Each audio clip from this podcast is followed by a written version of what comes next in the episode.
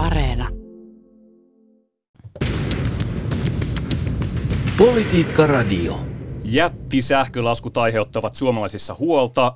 Hallitus on neuvotellut tukitoimista, mutta asiantuntijat ovat ampuneet jo etukäteen monet puolueiden keinoista alas. Tämä on Politiikka Radio, toimittajana Antti Pilke. Politiikka Radio. Tervetuloa studioon SDPn varapuheenjohtaja Matias Mäkynen. Kiitoksia. Ja toisesta hallituspuolueen vihreistä eduskuntaryhmän puheenjohtaja Atte Harjanne. Kiitos. Ja oppositiopuolue kokoomuksesta eduskuntaryhmän varapuheenjohtaja Pia Kauma. Kiitos. Te olette kaikki myös eduskunnan talousvaliokunnan jäseniä ja olette sitä kautta seuranneet tarkasti tätä energian hinnan nousua ihan tässä pitkin vuotta. Mutta nyt siis hallituksen budjettiriihen ensimmäinen päivä on takana ja sitä sanotaan jo, eilen sanottiin sähköriiheksi ja tekeillä on ainakin tukia nyt sähkön korkeista hinnoista kärsiville kotitalouksille. Ja aloitetaan pääministeripuolueesta. Matias Mäkynen, ketä hallitus nyt on tässä erityisesti auttamassa? No kyllä tämä sähköhinnan nousu vaikuttaa jo, ei pelkästään pienituloisiin, vaan myös keskituloisiin. Että sellaiset ihmiset varsinkin, joilla on suorasähkölämmitteinen omakotitalo esimerkiksi, niin vaikka, vaikka olisi keskituloinenkin perhe kyseessä, niin jos sähkölasku viisin, kuusin tai vaikka jopa kymmenkertaistuu nyt tässä tulevana talvena, niin se tuntuu ja, ja sen takia tässä on jouduttu hakemaan laajempiakin keinoja kuin pelkästään näitä perinteisiä sosiaaliturvan apuja. Miten pitkälle nyt valtiovallan toimet voi riittää? Ei ne kaikkea pysty kompensoimaan. Että tässä sähkön hinnan nousu on tietysti vain yksi osa tätä inflaatiota, mutta nyt pyritään löytämään semmoiset hyvin kohdentuvat, mutta kuitenkin riittävän yleiset niin, että niillä saadaan autettua vähän laajempia ihmisryhmiä kuin vain kaikista pienituloisimpia. Sitten sel- selvä painotus tässä riihessä on tehty, että lapsiperheiden tilannetta tässä halutaan tukea niin, että lapsiperheet ei tässä ahdinkoon joutuisi erityisesti. No mitä sanoo Atte Harjanne, mikä näistä julkisuudessa kerrotuista keinoista nyt on vihreiden mielestä paras? No ensinnäkin palaan tuohon, mitä Matias sanoi, että on totta, että tämä on sellainen, että tämä koskettaa kyllä oikeastaan ihan kaikkia. Ja niin kuin koko luokalta on myös sellainen, että ravistelee sinänsä koko taloutta. Mä, niin tylsää kuin se onkin, niin ihan ensin haluaisin todeta, että kyllä se, kyllä se energian säästö itsessään on todella tärkeä. Ja se, se, siinä säästää paitsi omaa laskua, niin myös sitä, että että jos me saadaan sitä säästöä ja po, pi, sitä kulutusta pois sieltä piikkitunnelta, niin se laskee sitä hintaa kaikille. Että vaikka tämä tämä on niinku semmoinen yleislinja, jota ei musta missään kohtaa pidä, pidä mm. unohtaa. Tämä on niinku tosi hyvä korostaa ja siinä kaikki tarvitaan. No sitten erilaisia toimia, mitä on heitelty, heitelty tässä ilmoille ja hyvä, että on heitelty. Niin mä luulen, että tässä ollaan sellaisessa tilanteessa, että meidän on, on tällaisessa aika kohtuuttomassa tilanteessa on niinku tuettava, tuettava ihan selkeästi ja sitten olisi varmaan erilaisia hyvin elegantteja taloustieteellisiä malleja, mutta meidän täytyy myös löytää toimenpiteitä, jotka on riittävän nopeita ja auttaa tähän tilanteeseen. Ja se on, se on varmaan se tasapainoilu, mitä tästä täytyy tehdä. Ja se on silloin myös vähän tasapainollisen kohdennuksen kanssa, mitä mm. Matias tuossa puhui. No Pia Kauma, miltä nämä hallituksen keinot, mitä nyt on tullut esiin ja mitä he sanoivat, niin miltä nämä kuulostaa oppositiopuolueen edustajasta? No esimerkiksi tämä arvonlisäveron alennus niin on varmasti ihan hyvä toimi tässä tilanteessa, ottaen huomioon, että kun se siitä kohonneesta sähkön hinnasta lasketaan, niin varmaankin se ikään kuin menetys ää, valtion budjettiin on aika pieni, koska sitä kauttahan myöskin ne verotulot lisääntyy, kun se itse sähkö kallistuu. Että siinä mielessä pidän sitä hyvänä ratkaisuna. Ja, ja tietysti se, että kun muistetaan, että sähkölaskusta ylipäätään kolmannes on yleensä veroa, niin kyllähän valtio voi tähän toimillaan vaikuttaa. Ja me ollaan jo viime keväänä itse asiassa esitetty, että, että esimerkiksi talvikuukausilta niin äh, sähkövero pitäisi alentaa sinne EU-minimiin tai jopa poistaa kokonaan näiltä kaikkein kylmimmiltä kuukausilta. Ja, mutta sitten mitä tulee tähän sähkön säästämiseen, niin itsekin olen kyllä sitä mieltä, että totta kai jokainen varmasti haluaa tehdä sen, mitä voi sähkön säästämiseksi, mutta täytyy muistaa, että sähkön kulutuksesta kuitenkin vain noin neljäs osa Suomessa niin on, on kotitalouksien kontolla, että, että ei silläkään mahdottomia voida tehdä, että siihen vaikuttaa myös monet muut asiat. No otetaan heti kiinni tähän, että nyt kokoomuksesta kuultiin, että sähköveron alentaminen ja sähkön ALV-alle olisi hyviä keinoja. Mitä sanoo Mäkynen demareissa, jolla niin innostuneita oltu näistä, mutta nyt kuitenkin hallitus onkin ALV-alea tässä puhaa?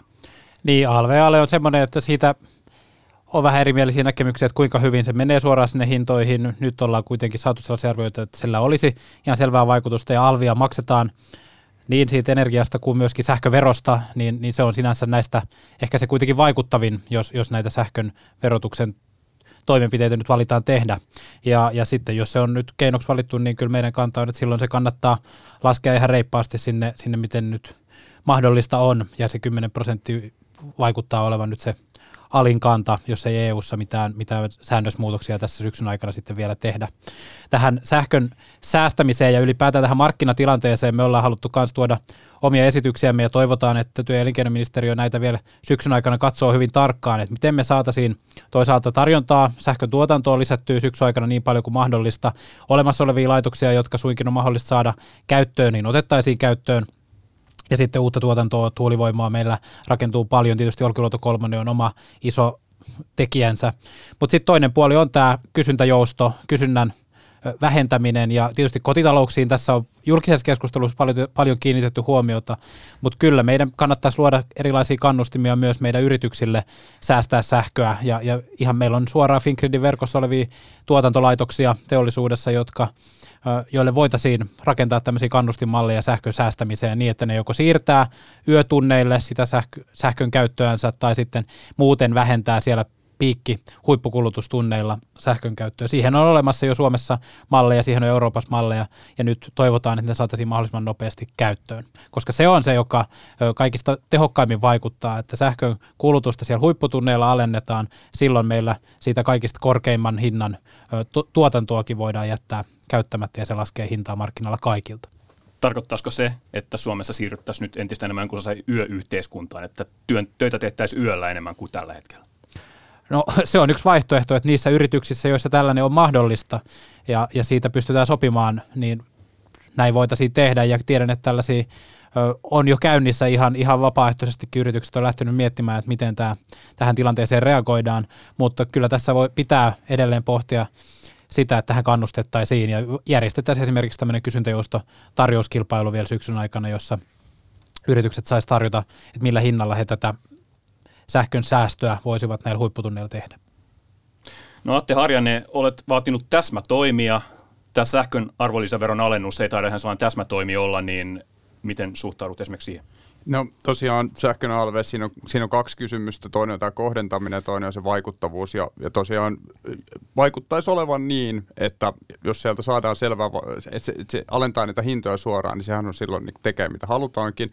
Mutta se on kohdennukseltaan tylppä instrumentti että se tulee sitten kaikille. Ja meillä on monenlaisia sähkön käyttäjiä tässä järjestelmässä. On niin kuin aivan selvää, että jos sulla on sähkölämmitteinen omakotitalo, niin sitten varmaan sitä alvin alennusta tulee käyttämään siihen, että sä laitat sen kämpän pari astetta lämpimämmälle. Kyllä siellä on aidosti niin kuin kyllä. Se, se kannustin siihen säästöön säilyy. Mutta sitten siellä on, on, on sitten monenlaisia muita käyttäjiä ja se, siinä, mulla on oma huoleni siitä, että itsessään tämä toimi – niin kyllähän se ihan, ihan perustavaa taloustieteellisen niin hintajousto-ajatuksen kautta, niin siinä on olemassa riski, että se myös osaltaan joiltain osin joissain tapauksissa saattaa pikkusen syödä niitä kynny, äh, kannustimia siihen säästöön ja joustoon. Ja sen takia tämän rinnalla on todella tärkeää etsiä kaikki niitä keinoja, mitä tuossa Matiaskin mainitsi, jolla tuodaan sitä joustoa siihen, siihen systeemiin. Jos katsotaan sähkömarkkinoita tällä hetkellä, oli sitten teollisuus, kotitaloudet, niin me ollaan totuttu aika halpaan, luotettavaan, hyvään sähköön, ja siihen meidän pitää pyrkiä sellaista järjestelmää rakentaa, mutta juuri tässä hetkessä niin kannattaa etsiä ne mahdollisimman fiksut, kustannustehokkaat joustot ja kaikki mahdollisimman hyvät kannustimet niihin, niin se auttaa ihan jokaista. Mutta itsessään tosiaan alvi ale, niin, niin se, on, se on suoraviivainen toimi, ja sikäli, sikäli ihan niin kuin voi olla perusteltukin. Mennään nyt vielä tarkemmin näihin keinoihin, joita hallitus nyt pohtii ja joista on eilen kerrottu julkisuudessa, että tuota riihestä saatujen tietojen mukaan niin suunnitteilla on ainakin siis sähkön arvonlisäveron alennus ja sen lisäksi kaksi uutta tukea. Ja toinen tuki olisi tällainen kotitalousvähennyksen kaltainen verovähennys ja toinen Kelan kautta haettava erillinen harkinnanvarainen tuki, niin jos Matias Mäkynen aloittaa, niin mitä sanot näistä, että mitä voit kertoa näistä tarkemmin? Tarkoituksena on saada aikaa semmoinen järjestelmä, jossa ei ole väliputojia tai niitä on mahdollisimman vähän. Korona-aikana nähtiin, että kun nopeasti muutamassa kuukaudessa luodaan uusia tukijärjestelmiä, niin niissä helposti sattuu sellaisia valmistelu virheitä, että kaikkea ei osata ottaa huomioon ja, ja silloin tulee väliinputojia. Nyt yritetään löytää sellainen yhdistelmä erilaisia tukikeinoja, joilla näitä väliinputojia ei tule. Ja, ja sitten toisaalta tässä on hallituskumppaneilla, kaik, kaikilla hallituspuolueilla ollut selvä halu, että tässä täytyy nyt löytää ihan suoraa tukea niille ihmisille, joille se sähkölasku nyt kasvaa tästä tilanteesta johtuen enemmän. Ja, ja tämä yhdistelmä nyt vaikuttaisi olevan sellainen, jolla joka saadaan nopeasti käyttöön, mutta joka, joka myöskin saadaan kohdennettua. Et se, että mikä se verotuksellinen instrumentti sitten lopulta on, onko se kotitalousvähennys tai, tai joku muu vähennysinstrumentti, niin se on lähinnä tekninen kysymys. Et tärkein on se perusajatus, että tässä nyt verotuksen kautta ja, ja sitten harkinnanvarasten sosiaaliturvaetuuksien kautta pidetään huoli siitä, että mahdollisimman moni ihminen tästä hyötyy, jotka tätä tukea tarvitsee. Ja oppositiopuolue kokoomus ja Pia Kauma, mitä sanot näistä keinoista? No keinot kuulostaa ihan hyviltä tässä vaiheessa. Tietenkin, jos ihminen saa sähköyhtiöltä kirjeen, jossa todetaan, että sähkön hinta nelinkertaistuu, kuusinkertaistuu tai jopa enemmän, niin totta kai hänellä on huoli siitä, että miten tästä selvitään. Ja silloin hallituksen tehtävä on miettiä näitä erilaisia keinoja, erityisesti kun me ei tiedetä, että kuinka kauan tämä tilanne jatkuu. Ja itsekin asun sähkölämmitteisessä talossa ja tiedän, että se on iso se lasku, mikä sieltä on tulossa. Ja se tarkoittaa käytännössä sitä, että jos me ei tueta sitten akuutisti näitä, näitä ihmisiä, joilla sähkölasku kasvaa, niin kaikki rahat menevät siihen sähkölaskun maksamiseen ja silloin se niin kun sitä taantumaa myöskin jouduttaa, koska sit rahaa ei jää käytettäväksi mihinkään muuhun. Ja tietenkin se kumuloituu kaikkien palveluiden hintoihin ja niin edelleen. Et siinäkin mielessä mä näen kyllä tärkeänä, että näitä toimia tehdään. Tämä kotitalousvähennys kuulostaa mielenkiintoiselta. Itse mietin lähinnä vaan sitä, että kuinka nopeasti sillä pystytään sitten vaikuttamaan niihin ihmisiin, jotka tarvitsee juuri siinä hetkessä sen rahan. Mutta äh, jää, jää nähtäväksi, että minkälainen se tuki sitten loppuviimeksi on. Mutta se, mitä valtio oikeasti voi tehdä, niin on myöskin se, että huolehditaan siitä ää, tarjonnasta – sähkön tarjonnasta. Eli nyt kaikkein tärkeintä on tietysti se, että me saadaan se Olkiluoto kolmonen toimimaan, koska sitten kun se on täydellä teholla kantaverkossa, niin se tuottaa yli 10 prosenttia meillä käytetystä sähköstä. Siihen ei hallitus voi vaikuttaa. Se, hallitus voi tietenkin omalla toimillaan niin kuin, äh, edesauttaa sitä, että kaikki toimet tehdään, että se todella toteutuu. Mutta se, mihin Onko hallitus, jotain konkreettista he, Se, mihin hallitus myös voi vaikuttaa sähkötarjonnan puolella, on LNG-terminaalin saaminen Suomeen Suomeen. Nythän me ei vielä olla varmoja siitä, että tuleeko se Viroon vai tuleeko se Suomeen. Se pitää saada Suomeen.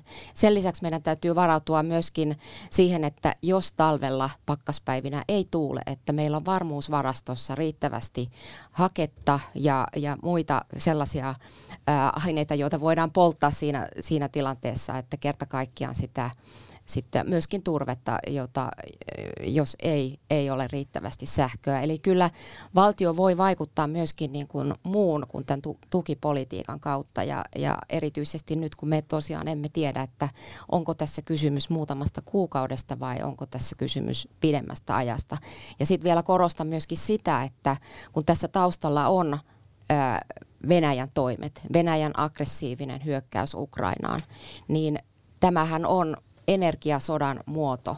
Ja voi olla, että ihmisiltä sekä Suomessa että muualla Euroopassa niin loppuu ymmärrys tätä sotaa kohtaan ja, ja myöskin tietty solidaarisuuden tunne, jos se näkyy myöskin heidän omissa sähkölaskuissa ja elinkustannuksissa. Että siinäkin mielessä pidän todella tärkeänä, että, että näihin asioihin puututaan ja myös EU-tasolla ja erityisesti EU-tasolla voidaan puuttua tähän sähkömarkkinan toimintaan ja sitten hintakattoihin. Atte Harjanne, Kauma esitti tuossa epäilyksen, että tämä verovähennys ei sitä ei saisi silloin, kun se hätä on ikään kuin suurin, niin välttämättä siis heti niin, käyttöön. Tämä, niin... kotitalousvähennyksen kautta, siinähän on siis to, toki, sen takia tässä on, on esimerkiksi taas se alvialennus on sellainen, että se iskisi, e, tulisi, tulisi suoraan. Mutta tämä on tasapainoilu musta sen kautta, että mitä pystytään valmistelemaan nopeasti, mitä pystytään ottaa käyttöön no, riittävän nopeasti, ja sitten niillä on tietysti erilaisia, erilaisia vaikutusmekanismeja. Mä mietin tota, pian toteamaan tästä, tästä tuesta sodalle, niin kyllä se varmaan rehellisesti myöntää, että kyllä tämä, tämä sota tuntuu meidän taloudessa, se tuntuu ihmisten arjessa, mutta se on niin hyvä muistaa, että tietysti niin tehdä kaikkemme, että se tuntuu mahdollisimman vähän, mutta hyvä muistaa, että mistä siellä lopulta on kyse, mikä se hinta vaikka ukrainalaisille on tässä. Että meillä ei ole varaa meidän turvallisuuden, meidän arvopohjan, Euroopan turvallisuuden nimissä niin kuin luovuttaa tätä ja todeta, että nyt on liian vaikeaa. Että kyllä tietyllä tavalla se, se, sitä niin varoisin poliitikkona lietsomasta sellaista ää, ajatusta. Ää, sen sijaan ää, toki meidän vastuulla huolehtia siitä, että, että kun tästä tulee iskua, niin se jaetaan oikeudenmukaisesti ja se on mahdollisimman pieni. Tämä on tärkeää käydä tätä keskustelua myös EU-tasosta, koska Suomessa vielä ymmärretään aika hyvin, että tässä on kysymys sodasta hyvin pitkälti, miksi, miksi hinnat nousee. Toki tässä on taustalla muitakin syitä, vaikka Ranskan ydinvoimaongelmat tai Norjan vesivoiman ongelmat ja niin edelleen, mutta kuitenkin isoin vaikutus tulee tästä sodasta ja, ja me ollaan aidosti tämmöisessä sotataloustilanteessa, niin kuin pääministerikin taisi eilen sanoa, ja se pitää Euroopan unionin unionissa nyt huomioida ja tuntuukin siltä, että esimerkiksi von der Leyen komission puheenjohtajana on nyt sanonut, että tätä sähkömarkkinamallia täytyy nyt tässä yksi aikana katsoa niin, että onko se hintakattomekanismi nyt toimiva tässä tilanteessa, että siinä on riittävät kannusteet sille, että meillä on kaikki tuotanto oikeasti käytössä. ja sitten toisaalta että meidän valtion tukisääntely esimerkiksi ei estä näiden erilaisten kysyntäjousto tukimekanismien tai, tai kannusteiden luomista. Eli siinä EU-sääntelyssäkin on, on paljon tehtävää ja se on hirveän tärkeää, että tämä ratkaistaan EU-tasolla, jotta se tuki tälle niin Ukrainan tukemiselle lopulta kestää kaikissa jäsenmaissa. Politiikka Radio. Meneillään on keskustelu sähkön hinnan karkaamisesta ja siitä, mitä hallitus aikoo tehdä. Ja studiossa ovat kansanedustajat Matias Mäkynen, Atte Harjanne ja Pia Kauma ja minä olen Antti Pilke. Nyt on pakko puhua, kun budjettirihi on meneillään, niin velkaantumisesta. Nyt kun tätä nauhoitetaan, niin Tiedossa on se, että Annika Saarikko, valtiovarainministeri, on sanonut, että ensi vuonna velkaantuminen jatkuu vähintään samaa tahtia kuin tänä vuonna. Niin nyt kysymys on se, että kuinka kalliiksi nämä sähkötuet voi valtiolle tulla. Että tiedossa on se, että omakotitaloja, joita lämmitetään pääosin sähköllä, on tässä maassa yli puoli miljoonaa. Ja yksi arvio on se, että tyypillinen lasku voi olla sähkölämmittäjällä yli 700 euroa kuukaudessa vuoden lopussa. Niin Otetaan nyt Pia Kauma tähän aluksi, että pelottaako se, että tämä sähkökriisi nyt entisestään pahentaa Suomen velkaantumisesta huomattavasti? No kyllä se pelottaa, mutta erityisesti kun puhutaan tästä hallituksesta, niin henkilökohtaisesti minua pelottaa se, että tämän sähkökriisin äh, niin kuin ikään kuin kustannuksella ja varjolla tehdään sitten kaikenlaisia muitakin menolisäyksiä, joita tässä kohtaa ei tarvita. Nyt jos katsotaan sitä budjettiesitystä ensi vuodelle ja esimerkiksi valtion velan korkoja, niin viime vuoden budjetissahan ne olivat luokkaa 700 miljoonaa, mutta nyt ne tulevat olemaan näillä näkymin 1,3 miljardia. Ja jos katsotaan, mitä sillä rahalla käytännössä saa, niin se vastaa koko meidän toisen asteen koulutuksen kustannuksia. Eli me emme puhu mistään mitättömistä kustannuksista siitä, että valtio velkaantuu. Että tämä on se huoli, mikä itselläni on, että ne rahat todella käytetään sillä tavalla vastuullisesti, että ne kohdistetaan siihen, mihin ne pitääkin kohdistaa, eikä tehdä sellaisia asioita, mitä ei tässä tilanteessa kannata tehdä. Ja miten Mäkynen vastaa? No tietysti kokoomus on vapaa omassa vaihtoehtobudjetissaan vaikka Pia Kauma tässä suoraan sanomaan, että mitä pitää jättää tekemättä sen sijaan, että vain yleisellä tasolla tästä niin kuin moralisoidaan. On totta, että se velkasumma on edelleen suuri. Se, on, se kasvaa näiden toimien myötä.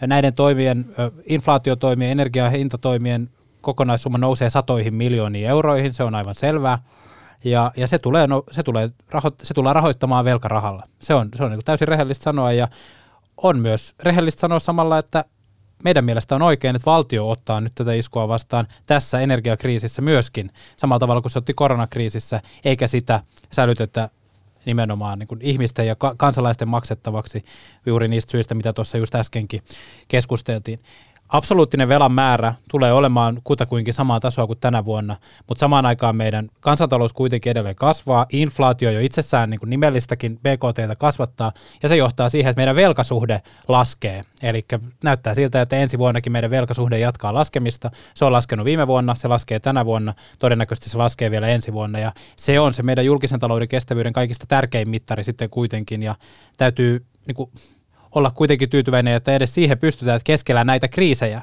heti koronan jälkeen, sodan niin kuin aikana ja, ja tässä inflaatiokriisin aikana, niin pystytään tätä velkasuhdetta painamaan alaspäin.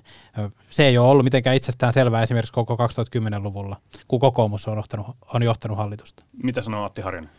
Joo, on, totta kai jaan huolen, huolen ö, velkataakasta, julkisen talouden pitkäaikavälin kestävyydestä. Sen toteaa, että tällä hallituskaudella on otettu, otettu paljon velkaa. On aivan sata varmaa, että mikä tahansa hallituspohja tässä maassa olisi, kun katsoo mitä tässä on tapahtunut tällä kaudella, niin olisi ottanut ihan valtavasti velkaa. Ja se on ollut oikein, kun on taklattu näitä haasteita, mitä tässä on vastassa. Ja mitä tulee tämän sähkökriisin tilaa, ja tähän kyllä puhutaan varmasti sadoista miljoonista, mutta puhutaan kuitenkin niin kuin lyhyen aikavälin asian mm. taklaamisesta niin, että ne tavallaan, jos näihin ei tartuttaisi, niin hintalappu olisi vielä kovempi, jos kuluttajilta ihmiset menee luottamustalouteen, lähtee tavallaan talouden niin kuin oman elämän pyörittämisen edellytykset heikkenee massiivisesti näin, niin sen takia siihen täytyy nyt puuttua. Olennaista on tietysti se, että samaan aikaan, kun taklataan tätä lyhyttä kriisiä tässä, niin huolehditaan, että meillä rullaa ne investoinnit sinne kestävään energiatalouteen, mm. tulee sitä tilaa, että meillä on se valo siellä tunnelin päässä, niin se on, se on tavallaan tässä se, mikä pitää koko ajan pitää myös mielessä, mutta on selvää, että ensi talveksi me ei rakenneta niin kuin hillitöntä määrää uusia tuulia ydinvoimaloita, että, että se ottaa aikansa. Kaumalle ihan lyhyt vastaus.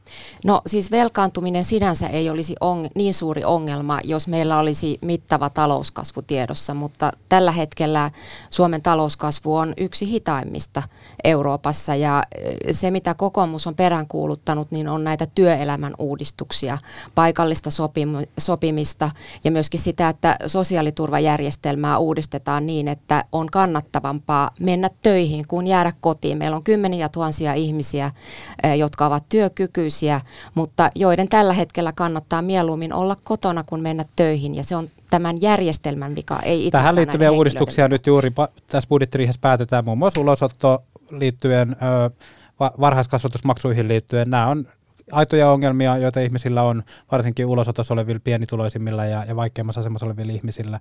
Ja niihin tehdään nyt ihan merkittäviä tarkistuksia jo tässä budjettiriihessä. Ja nyt palataan takaisin vähän enemmän tähän sähkön hintaan. Nimittäin, kuten tuossa alussa puhuttiin, niin tässä on asiantuntijoilta on tullut sellaisia kommentteja, että tässä sähkökriisissä on kyse tarjonnan vähäisyydestä, jota tukitoimet ei korjaa, ja ne voi pahentaa inflaatiota. Niin nyt kysymys hallituspuolueiden edustajille. Matias Mäkynen, voiko nämä hallituksen keinot aiheuttaa enemmän haittaa kuin hyötyä? Kyllä se riski on olemassa ja se täytyy tunnistaa. Nämä taloustieteilijöiden näkemykset on otettu vakavasti ja sen takia SDP esimerkiksi on tuonut nimenomaan keinoja, joilla vaikutettaisiin siihen tarjolla olevaan sähkön määrään ja, ja toisaalta tähän kulutukseen siihen, että tätä kysyntäjoustoa, josta jo äsken puhuin, saataisiin aikaan. Nämä on ensisijaisia keinoja, jos ne vaan suinkin on mahdollista tälle talvelle saada aikaan, niin niitä pitää käyttää. Sitten me joudutaan myöntämään se, että täydellisiä, niin kuin taloustieteellisesti täydellisiä malleja me ei pystytä luomaan. Paras tukijärjestelmä olisi varmaan sellainen, jossa otettaisiin huomioon aikaisempi ihmisten sähkönkulutus ja, ja kuinka suuren osuuden sähkölasku vie ihmisen käytettävissä olevista tuloista prosentuaalisesti. Mutta tällaista mallia, jossa me vaikka tulorekisteritietoa ja, ja ihmisten sähkölaskutietoa yhdistetään, niin ei pystytä tässä vaiheessa näin nopeasti rakentamaan. Se olisi hirveän hienoa, jos meillä olisi sellaiset tietojärjestelmät jo olemassa, mutta siihen, siinä ei edes Suomi pysty toimimaan, vaikka meidän digitalisaatio pitkällä jo onkin. Ja Piekaama.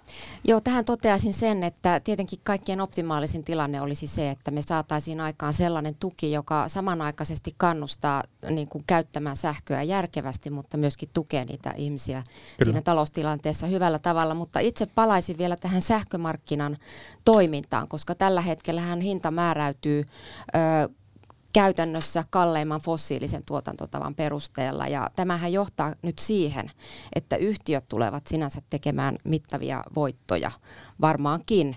Ja, ja sehän ei ole niin kuin tämän koko järjestelmän toiminnan kannalta ää, niin kuin järkevä tapa, että koko tätä niin kuin sähkön hinnan määräytymisen mekanismia varmaan kannattaisi miettiä, että, että mikä olisi tässä tilanteessa ja ehkä tulevaisuudessakin se parempi tapa kuin nykyinen. Joo, kyllä nyt on tosiaan myyjän markkinat. Sinänsä kun meillä on absoluuttinen niukkuus käsillä, niin ikään kuin puuttumalla jotenkin siihen fysikaaliseen niukkuuteen siellä taustalla niin on vaikea mahdottoman paljon sille hinnalle tehdä. Mutta kuten sanoin siihen alkuun, niin nämä voi olla aika tylppiä instrumentteja, jotka sitten vaikuttaa, jolloin sitten systeemiset tasolla voi olla myös ikään kuin haitallisia vaikutuksia. Ja sitä pitää seuraa ja sen takia pitää tasapainottaa ja huolehtia sille, että ne kannustimet siihen säästöön ja joustoon on olemassa. Mitä tulee tähän sähkömarkkinamallin kehittämiseen, niin tämä on varmasti keskustelu, joka tässä nyt aukeaa ja joka, joka on syytäkin käydä. Sinänsä se ikään kuin kalleimman tuotantomuodon mukaan ää, muodostuva hinta niin tämmöisessä perustilanteessa, siis nyt ei olla perustilanteessa, niin se on tavallaan perusteltu, koska ikään kuin jokainen sähkönkäyttäjä on osaltaan vastuussa siitä, että siellä laitetaan se viimeinen kaasuturbiini päälle. Mutta nyt meillä on äh, todella erikoinen tilanne, markkinat on varsin sekaisin ja on niin kuin hyvä katsoa, että miten siihen puuttuu. Pitäisikö sen luoda just joku sen tyyppinen mekanismi, joka ottaisi sen, leikkaisi ikään kuin ottaisi, ottaisi, niin kuin käsittelisi vaikka eri tuotantomuotoja tässä suhteessa eri tavalla, jolloin se hinta, hinta muodostus e-, eri tavalla. Minusta se on ihan mielenkiintoisia malleja heitelty ja tämä on tietysti sellainen asia, että jos ajatellaan, että meillä täytyy rullata tosiaan, kuten sanoin, niin investointeja sinne kestävää energiatuotantoa koko ajan kovemmalla vauhilla, niin sitten pitää olla myös tarkkana, ettei härvätä niitä markkinoita niin, että se signaali niihin investointeihin vaarantuu.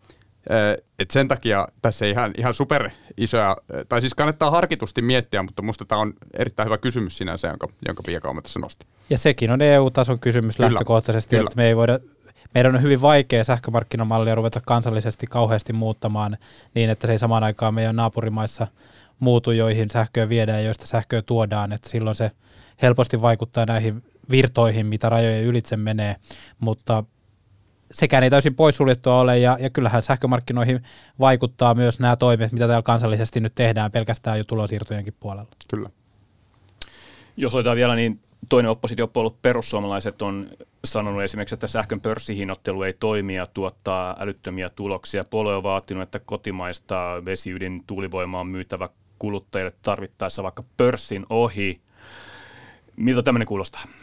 No siinä on vähän samanlaisesta ehdotuksesta kysymys, joka täällä torpattiin, että norjalaiset oli rajoittamassa omaa vientiään, niin, niin silloin se luo sen riskin, että Euroopan sähkömarkkina menee ylipäätään sekaisin ja tulee tämmöinen protektionistinen kierre, jossa Suomi ei saa naapurimaista sähköä ja, ja sitten jos me ei, meidän omassa tuotanno, meidän oma tuotanto ei riitä, niin, niin sitten meidän hinnat nousee vielä korkeammalle. Että se on, tämä, nämä protektionistiset piirteet tämmöisessä keskustelussa helposti nousee ja voi tuntua houkutteleviltakin, mutta niissä on kyllä isot, isot riskit, että me sekoitetaan tätä tilannetta vielä enemmän.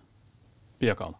No mä oon sitä mieltä, että mitään menetelmää ei pidä tässä tilanteessa sulkea pois. Me ei olla esimerkiksi puhuttu vielä tästä päästökauppamekanismista ja mitä sille pitäisi tehdä tässä tilanteessa. Eli, eli lähtisin siitä liikkeelle, että, että ei suljeta todellakaan pois näitä toimintatapoja, koska me emme tiedä kuinka kauan tämä tilanne on päällä, mutta että tässä vaiheessa en vielä menisi tähän perussuomalaisten esittämään vaihtoehtoon, että annetaan markkinoiden nyt toistaiseksi ainakin toimia tällä tavalla. Otti Harjanne ihan lyhyesti. On totta, että emme tiedetä, kuinka kauan tämä kestää, mutta me voidaan vaikuttaa siihen. Me siihen vaikutetaan sille, että rakennetaan sitä uutta tuotantoa vauhilla. Ja nyt on todella tärkeää huolehtia siitä, että sen edellytykset ja näkymät ja kannustimet säilyy ja vaan vahvistuu. Ja se on minusta niin hirvittävän tärkeää pitää tässä koko ajan mielessä. Ja nyt vielä yksi kysymys. Pia Kauma, uskotteko, että nämä hallituksen nyt päättämät keinot, niin niillä taklataan nyt tämä sähkökriisi? No toistaiseksi olemme nähneet vasta pienen määrän näitä keinoja. Itse haluaisin nähdä sen sähkön tarjonnan ja, ja sähkömarkkinoiden toiminnan ö, kehityksen linjan ja mitä asioita ollaan viemässä EU-tasolle. Et toistaiseksi niistä ei olla vielä kuultu mitään, että kuitenkin varmasti komissiotasolla ja EU-valtiopäämiesten tasolla tullaan käymään keskustelua ja, ja silloin iso vaikutus. Ja jos joku on varmaa, niin tämä keskustelu tänä syksynä jatkuu. Studiossa olivat täällä SDPn Matias Mäkynen. Kiitos Kiitoksia. osallistumisesta, Pia Kauma kokoomuksesta Kiitos. ja Atte Harjanne piireistä. Kiitos. Politiikka Radio.